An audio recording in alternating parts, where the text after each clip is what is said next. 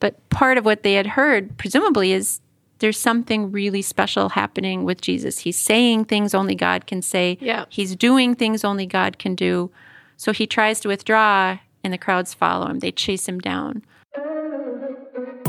What's up, everybody, and welcome back to Scripture First, the podcast that explores how the Lutheran lectionary is working in your life. I'm your host, Mason Van Essen. Feeding the 5,000, a miracle story found in all four Gospels.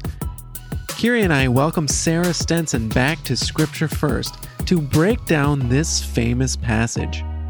Sarah teaches us how this story is not a story of the forgiveness of sins, it's a story of how all ate and were filled. God creates and gives us daily bread in abundance. God gives us everything we need to sustain life. With faith, we can be comfortable knowing He is our God.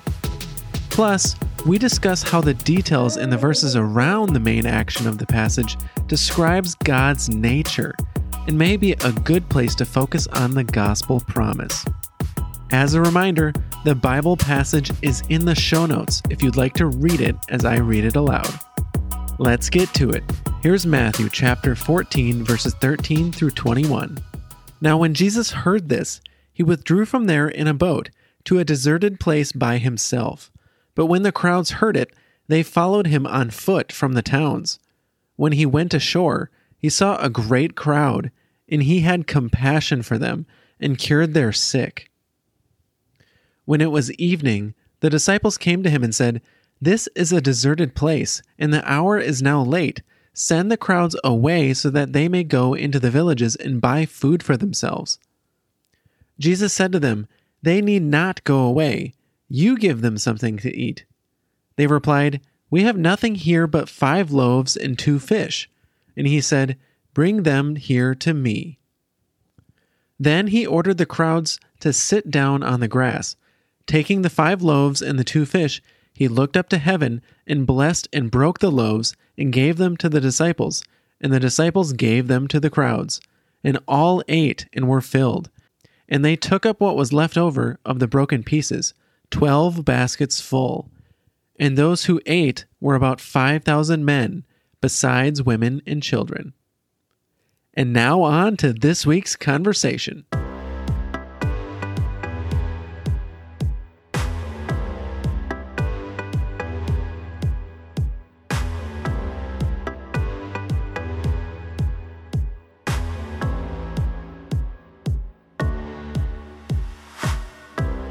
Welcome back to Scripture First. We have Sarah Stenson with us this week. Thanks for being here, Sarah. Thank you. Now, when Jesus heard this, that's how we open. Right. Now, when Jesus heard what? Good question. I would think that would be in everyone's head. Like, Wait, what? he heard what? So the context of these verses, and we're in Matthew 14, starts on verse 13 to 21. So leading up to verse 13 to 21 here, uh, we have the end of chapter 13, where Jesus had gone to his hometown of Nazareth. He was rejected. They don't know where he gets his authority and power, and he basically leaves. Immediately after that, we get the story about John the Baptist being beheaded. And so that's in the context of Herod having heard about Jesus' miracles, wondering um, if it was Jesus coming back from the dead. So it's all these questions, and Jesus just heard John the Baptist just got beheaded.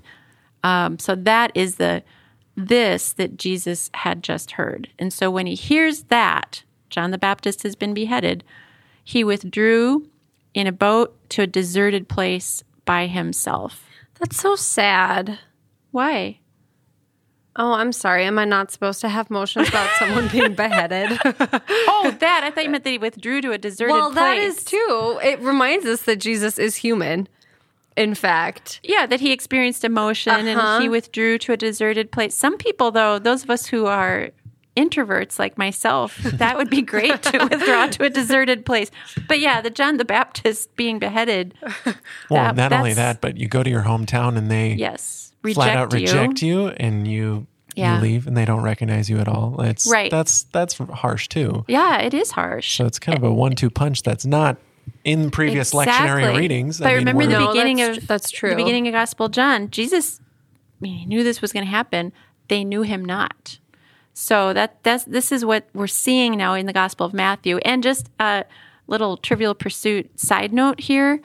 This story of the feeding of the 5,000 with the bread and the fish, the loaves and fishes, this is actually in all four Gospels. So it's important Oh. enough that we hear this in Matthew, in some form of it, Matthew, Mark, Luke, and John. We just hear it in different. Slightly different, Different ways. but the same Okay. story is there, which is is good to know that this is a big deal because they are all for including it. Okay. Okay, mm-hmm. So trying to I want to digest this a little bit more cuz I just like I do feel bad for Jesus here. You know, he lost one of his good friends. There's a lot of stories about John the Baptist and him. So he leaves, he goes to a deserted place by himself. Do we know like where is it does it matter at all that it's a deserted place that he's going to? Someplace with I'm assuming without people. yeah, by himself, by yeah. himself By himself. would be the the key there. Yeah, and it's way out in the wilderness, so he wasn't Okay. telling people, uh, "Follow me." Okay. At this point, Cuz that's what he I was, was- getting to. Yeah, withdrawing in a boat to a deserted place. And we know when people do that, and Jesus included by himself, he's not telling the crowds, Yep. hey, we're just going to relocate. So, which is actually the next uh, part of the verse 13. But when the crowds heard it, that he had withdrawn and gone to this deserted place, they followed him on foot from the towns. So they're they're chasing him down, they're tracking him down even though he had withdrawn. So he was not able to escape the crowds by this point. They had heard about him, they knew um, something about him. Mm-hmm. And I'm sure, you know, it's going to vary. But part of what they had heard, presumably, is there's something really special happening with Jesus. He's saying things only God can say. Yeah. He's doing things only God can do. So he tries to withdraw, and the crowds follow him. They chase him down. So Right. his work is continuing. He's not able to get the the break. Yeah, he's able to go out by himself, but he's not. Not for not long. yeah, exactly. Not, He can't not for stay out long. by himself. When the crowds heard it, they followed him on foot Yep. from the towns. And I'm just wondering, is there like a modern analogy to? Uh, I mean, we talk about this when there's crowds chasing Jesus. Why Mm-hmm. are the crowds chasing Jesus? It's because of daily bread. They're getting their their needs met.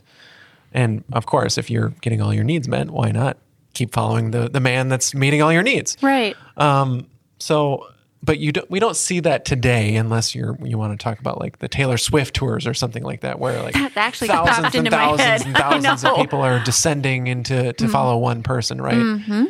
But is there like a modern analogy that people are are flocking around one person. I person? think I can't think of anyone specific now, but there certainly are contemporary examples of people who are, for example, like faith healers or go drink a certain water and you'll you'll be healed or whatever it is. But there there are certainly contemporary examples of people looking for a miracle in the sense of heal me physically or my loved one physically. Stop their suffering, help them walk, whatever it is. Because we see this in the New Testament, of course, not just in Jesus, but even his disciples at a certain point are doing these same types of miracles. So in verse 14, when he comes back ashore, he sees a great crowd. He had compassion for those people who were following. He wasn't frustrated or upset. He had compassion. And the Greek there is actually splanchnizomai, which we all know that's one of my favorite Greek words. You have so it- many. I know I do have a lot. That's one of them, though. But it's this deep, like l- l- stomach, like moving your inward parts compassion. So it's not just like he really likes them or kind of feels sorry, but it's this deep sense of um, caring for, compassion for the people who are desperate. And then he says, cured their sick. They're desperate to be healed, to be cured, or for their loved one to be cured. So they're so much so they they follow him into this remote area. So the word compassion doesn't really do it full justice. I feel like we find a lot of words Yeah. where when you translate them, it kind of dilutes them down a little, and I feel like this is one of those. I would I would agree because compassion to, to my ear can sound a little softer than what it really carries like in the a Greek. mother having compassion on her child. right. Well, that actually might be a better analogy because you do not want to get between a mother's love and that baby. Yeah, but it's still So- like more of like that soft, Yeah, like a soft- comforting yes, yeah, no, that's right. And Right? it- I- again, I think it's easy to jump over this one two pu- like you hear okay when, when Jesus heard mm-hmm. that he got rejected by his hometown he heard that John the Baptist was beheaded he tries to to leave the crowds go to a deserted place he can't the crowds follow him and instead of being frustrated by it he sees the crowd and he has great compassion for them and Yeah. cured their sick he, he he goes to shore he stops being on the boat being away from the group and he continues to meet their needs to meet He- their yeah. daily But he- you're right. He's not reacting here in the law the way we would expect. Or like I An know I would yeah. not react that way in the Right. law if you, if you had gone specifically under these circumstances to be by yourself. uh, My human reaction would not be splagnitzia by deep compassion and then curing their sick. But he actually reacts out of mercy. This he's not being fair. He's not demanding, I need my Sabbath rest, which we hear abused horribly nowadays, meaning just little self care time. No, he has deep compassion and he is not fair. He cures their sick. He overcomes the physical, because remember, we're talking about the word at creation. This is God who is present in all of creation, is now actually curing physical um, illnesses. And that's, I think, sometimes when we get these really action packed, well known Mm-hmm. Sunday school type of stories, Jesus feeding the 5,000, everybody immediately goes to the action. Mm-hmm. But I think, and maybe for the pastors out there, that it might be easier to get the gospel message across when you actually say, this is God's very nature. Yep. It's mercy. Yep. You see, he was he was in a deserted place. He sees his people.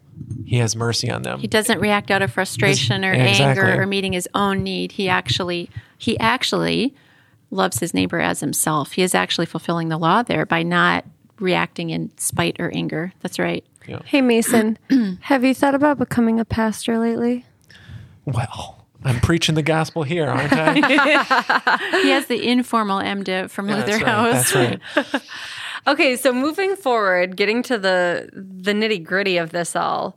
So it says we kind of fast forward a little bit, and it, um, the text says that when it was evening, the disciples came to him and said, "This is a deserted place. The hour is late. Send the crowds away so that we can go into the village and buy food for them, so that they can go into the village and buy food for themselves." So I love this because I know you're going to rip it apart because anything anything and everything pertaining to the disciples I feel like they try so hard and then according to Jesus they just always get it wrong. So and maybe I'm wrong in that but I really don't think I am in this situation. That they got it wrong?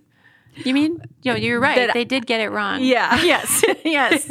So Yeah. can, can we just break that down? Yeah. So you've got the disciples here who presumably know they're dealing with God. Yep. What they've watched all these things happen in Jesus' ministry to this point, and they're effectively saying, "Go tell the crowds you're on your own. Go buy your own food. You you know, go back to the village. No McDonald's out here. go back to the village and buy your own food." Which makes sense. It you know, any does in, in any rally yeah political Rally. yeah, that's all I think of. Right. I think of something like this. right Like they'll provide food, but you have to pay for it. Like very few things actually provide food for you. yeah. So Except guess who does? God. I know. right but that's exactly what jesus is kind of kind of doing here in the next in the next verse 16 he says uh, they need not go away you give them something to eat so he's kind of he's like, he's setting them up exactly Yeah. because he's really kind of holding that mirror up uh, because he knows obviously they're not they're not uh, either paying attention or they've kind of lost the thread here that this is God who was literally creator of heaven and earth. Uh, manna, I mean, you name it, they've watched miracles already. And so he's kind of poking at him a little, I think, here to say, okay, no, they don't have to go. You give them something to eat. And now we see their reaction, which is I think, fair enough on their part since they don't realize they've kind of lost the thread of this is God. Well, we don't have anything here but five loaves of bread and two fish. So clearly not enough to feed a huge crowd. Yeah, clear, and obviously their response is very similar to any any of our responses or Yes, typical yes. response to be, "Wow, okay, sure, we have a crowd here. The crowd needs to be fed. Shouldn't we tell them to go and, and buy their own food?" Yeah. Oh, and Jesus gives you kind of this cheeky answer, being like, "They do not need to go away. You give them something to eat," and they're just like, nah, Uh, like- we only have five loaves of bread and two fish, so that's not Like, enough. It Yeah. makes sense. But what also would make sense is that they have literally God in front of them who Yes. they've seen able to produce all kinds of miracles. You, Yeah, but it just goes to Mason, show how Jesus has had a really hard day healing everyone. That's not what they're thinking here, though, Kiri. I don't think that's no. there. It's just going to show how limited not only the disciples' Yeah, human brains are to the possibilities of God, but even our own. I mean, how, how often, how little faith do we actually have to actually ask for a miracle or ask Mm-hmm. for what we might need? How about daily bread? That's That- oh, yeah, exactly right, Mason. That's exactly what's happening here. Yep. He's driving them forward.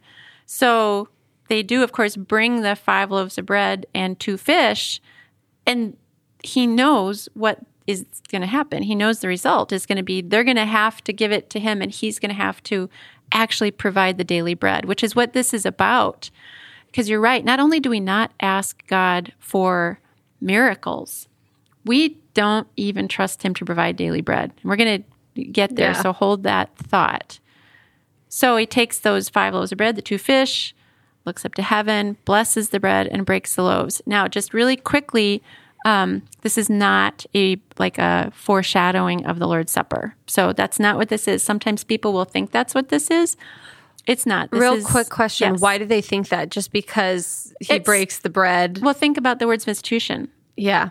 On the night which was prayed, our Lord Jesus took bread, broke it, gave thanks, gave it to disciples to eat. So you hear blessed, gave thanks, break the loaves, gave them to the disciples. To- So, how do we know it's not? Because there's no word of promise here. There's not a word of forgiveness of sin in Do this, this and there exactly, yeah. and there's no wine. That doesn't come until the okay. the night on which he was betrayed. I'm going to read that again just so that everyone everyone can hear. Taking the five loaves and the two fish, he looked up to heaven and blessed and broke the loaves and gave them to the disciples, and the disciples gave them to the crowds.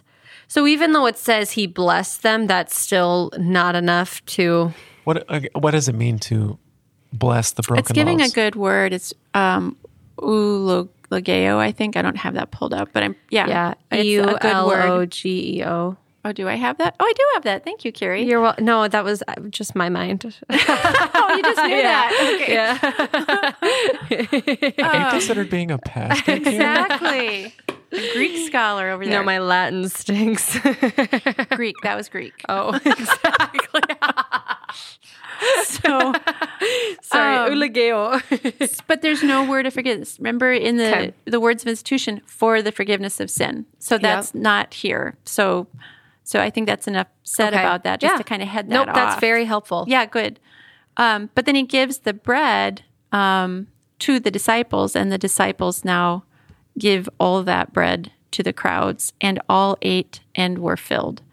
So they even had leftovers 12 baskets full of leftovers. So an abundance, an abundance, not scarcity, not just enough, but an abundance of food for the crowd out of five loaves of bread and a couple fish. So this is this is God's creative activity to this day in this world. I mean, we look back in the Genesis story, we see it to this day in all of creation. God creates in abundance swarms of living creatures, the stars in the heaven, too numerous to count. All of these things are God creating in abundance, just like Jesus did here with the, the bread and the fish. Mm-hmm. Mm-hmm.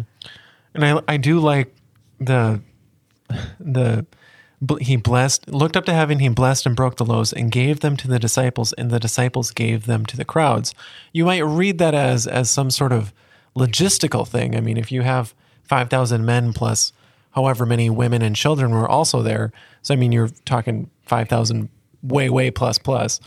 Um, uh, yeah, of course, in order to distribute food, you would need the disciples to do so. But that's also a mirror of what's happening with delivering the, the gospel. You know, he gave Oh, that's true. He gave the his promise to the disciples, and the disciples went on to preach that promise to till today, right? to I an mean, abundance. Yeah, gave them to the crowds. I mean, that's Yeah. that's what we're doing today too. Yep. So it's Yep. receiving God's word And and, then we're sending it out. That's right. That's right.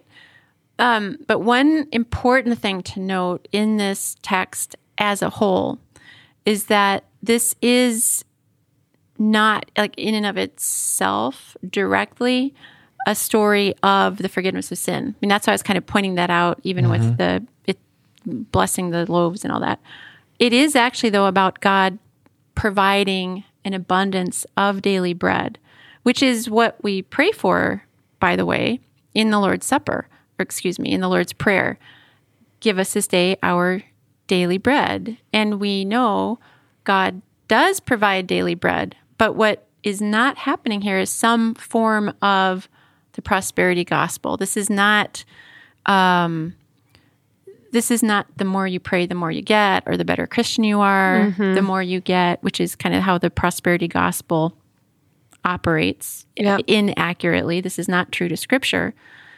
But when we pray, give us this day our daily bread, what we're praying, in Luther's catechism is beautiful on this, but we're actually praying that God helps us recognize it is God giving us everything we need from day to day, everything we need to sustain life good weather, friends, family, clothing, shelter, good government. And Luther in the Large Catechism has a lengthy um, treatise on the importance of good government to provide daily bread.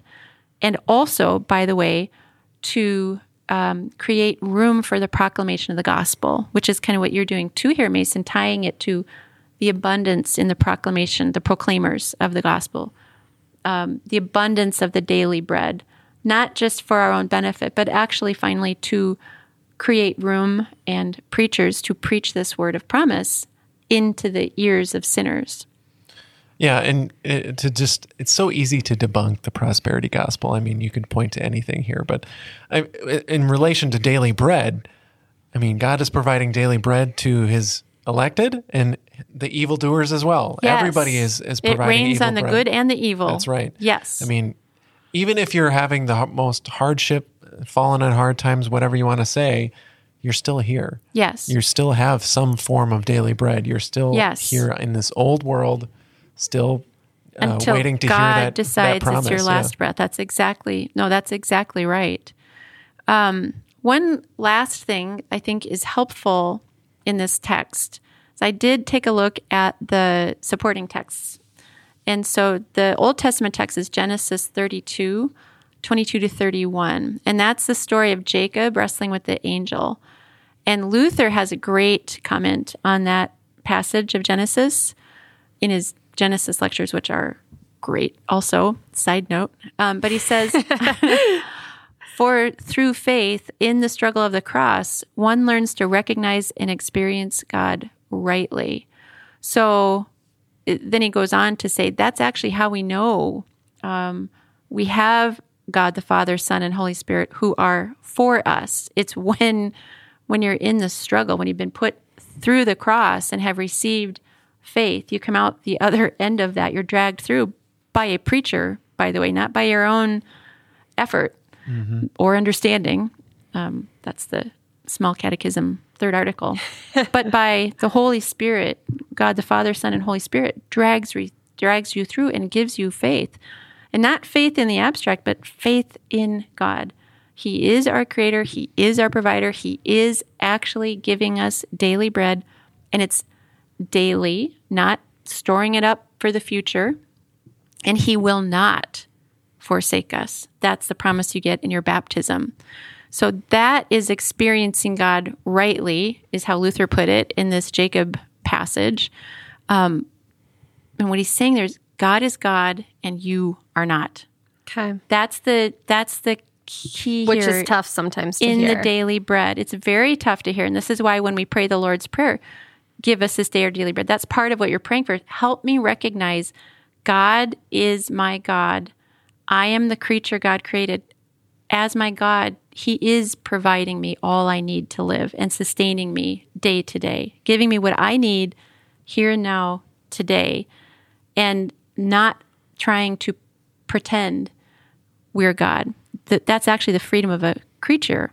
You're now actually the creature God created you to be, which is a gift to have faith. This is what you pray to recognize. God is the creator. I am the creature God created. So when we say in the Apostles' Creed, God is the Father Almighty, creator of heaven and earth, that's that's pulled into this whole conversation.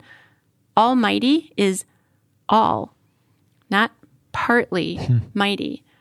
So, what Luther is saying, what we're saying is when we have faith in God, we're not going to worry about having enough daily bread or what's going to happen in the future. You actually have faith. God is your God, you are his creature, and you live simply in faith as God's creature.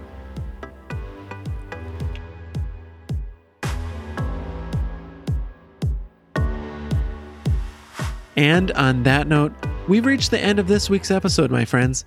Thank you to Sarah Stenson for teaching us how the miracle of the feeding of the 5,000 is not a story of the forgiveness of sins.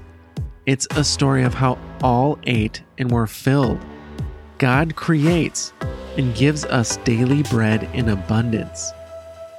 He gave us everything we need to sustain life. And, as you heard at the beginning of the passage, his very nature is mercy. When the crowds continue to chase him down to fulfill their needs, he gives them daily bread with compassion. Are you looking to deepen your understanding of the Christian faith or of a particular tenet of Lutheranism? Luther House of Study has a suite of free interactive courses available. Visit lutherhouseofstudy.org to see their available courses, create an account to track your progress, and dive deeper into your learning. Thanks again for joining us this week. Remember, God will give you daily bread. We'll see you next time on Scripture First.